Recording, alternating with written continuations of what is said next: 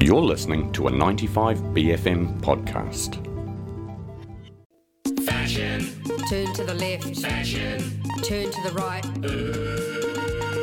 fashion. Fashion? It's fashion with Penelope Noir. Morena Penny, how are you this morning?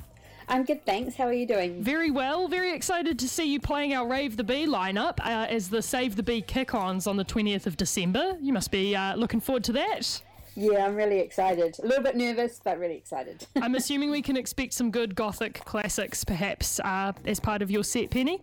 yeah, hopefully. And then uh, I'll just mix it up with some newer stuff and some older stuff. I guess like my radio show a bit. Perfect. One, Yeah. one of my fave radio shows on the Bee. I'm very excited thank about you. that. I'm also excited to talk fashion this morning. Where are we going in the in the world of clothes?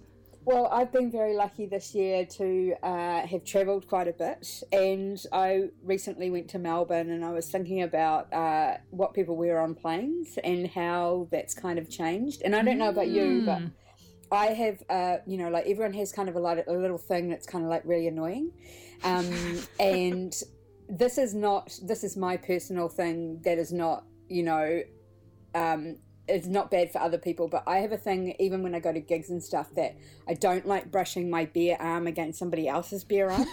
Fair call. Yeah, that's fair. I can completely understand that. it really creeps me out. So I always tend to wear long sleeves because I'm just like, oh, you know. Nice.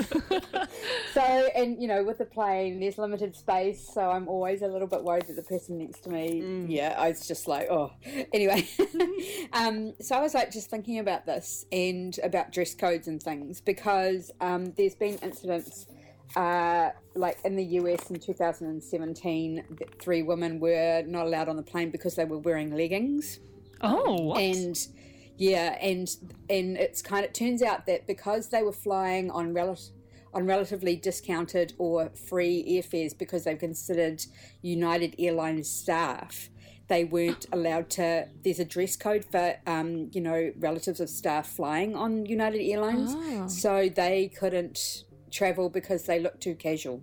Oh wow, that's Yeah. So questionable. Medieval. but yeah, very medieval vibes, but also just kind of weird as well. Like, that, isn't that the most comfortable thing to wear on a plane? That's definitely what I would wear. Is just like the big hoodie, big t-shirt. I look like a bin. yeah, Yeah. the comfiest it's- shoes I own. Yeah. You know. It's it's weird because in 2000, uh, I think 21, um, Otago Daily Times reported an incident where a woman was told she was showing too much skin, wearing no leggings way. and a fitted singlet and bare midriff on a flight from the Cook Islands to New Zealand on Air New Zealand. Whoa, boo, big That is boo. bizarre. Yeah, and so their rule is that all customers travelling on Air New Zealand services are required to maintain a tidy standard of dress, and other other places it says tracksuits, frayed or patched jeans, singlet tops, jandals, bare midriffs, bare feet are not allowed. is this? Smart casual shorts are okay. Oh dress Oh my God. jeans can be worn in premium cabins. Wow, Is this the club? Yeah. Happening? this sounds like the dress code for getting into town in Christchurch. Christchurch down. Yeah. It's good. apparently though um, the theory is that, that if you dress up then you behave better and there according to international air association a report they did one unruly incident for every 568 flights occurred in 2022 and it's up from one per 835 flights in 2021 and that's globally what? I am so aghast right now. This is, Yeah, I mean, crazy, that's eh? wild. I can kind of appreciate that maybe people feel like that is, you know, true, but my brain's always going to the it feels like classism or Yeah. it feels like sexism if you don't just let people wear what's comfortable for them on the plane. So, yeah you know. so so i kind of thought well i'm going to go back and see like you know what the deal is yeah, what's the Um, history of it? So basically, in the 1930s, I guess it was like 1920s that um, flights domestically kind of started happening, um, and then 1930s they, they were kind of growing, but they weren't going like long haul. And this was even in New Zealand. New Zealand was like 1930s was kind of um, mostly domestic, but the occasional seaplane across uh, the Tasman. Like my nana came from Australia in a seaplane. Wow. Um, which looked really cool to me and very fantasy island. But um, apparently, 5% of your annual salary was the cost of a ticket. So only rich people flew. So there was no first class because people were um, so Everyone wealthy. was posh, yeah. Everyone was posh. Everyone was being fed lobster and champagne on, the, the plane, which just makes me feel sick. oh, yeah. God. Um, and you know, so basically, you were getting a five star experience, five star hotel experience on a plane. So people really dressed up for the occasion.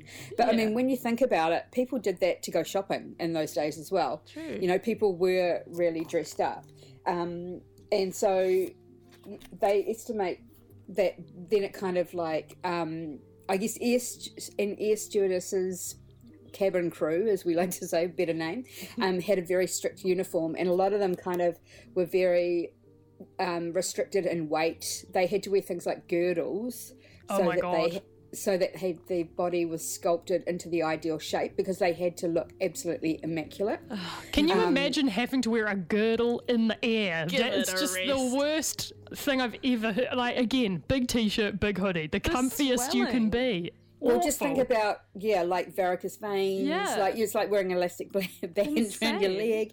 Yeah, but apparently, um, in 1978 in the US, the Air Deregulation Act occurred, and that removed federal control over airfares. So it allowed airlines to set their own fares and routes, and that resulted in like cutthroat competi- competition. So because the airfares went down, it meant that more people could travel. So you know, I guess different classes were traveling, but I think it's like more, and I guess when you introduce more long haul, people want to be comfortable. Like Totally. I wouldn't want to be dressed to the nines to fly somewhere, you know. Um, but you, do you know the YouTube channel of Rajiv Surendra, who No. does? Um, so he's this guy. He's an actor. I can't remember what he was on, but he does all these kind of like how to make your bed winter ready, how to um, create a floral design, how to do calligraphy.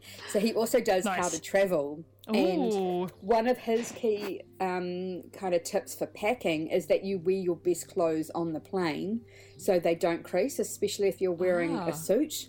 Okay, yeah. I, Which I actually, the thought- logic does make sense there. I have Yeah. a- on a trip and then I can't pack my bag correctly anymore and I just wear like three hoodies on the plane. Yeah. It's, it's not working. It's not happening. One got a for every vision of- occasion. Of Joey from Friends and Yeah, the- like all those exactly. t-shirts when you say that. yeah, so um, so I thought that was quite interesting because I mean you're so limited with weight as well. So if you wear um, the heaviest piece of clothing on the plane, then you don't have to worry about it you know, Hmm. being in your suitcase and that sort of thing.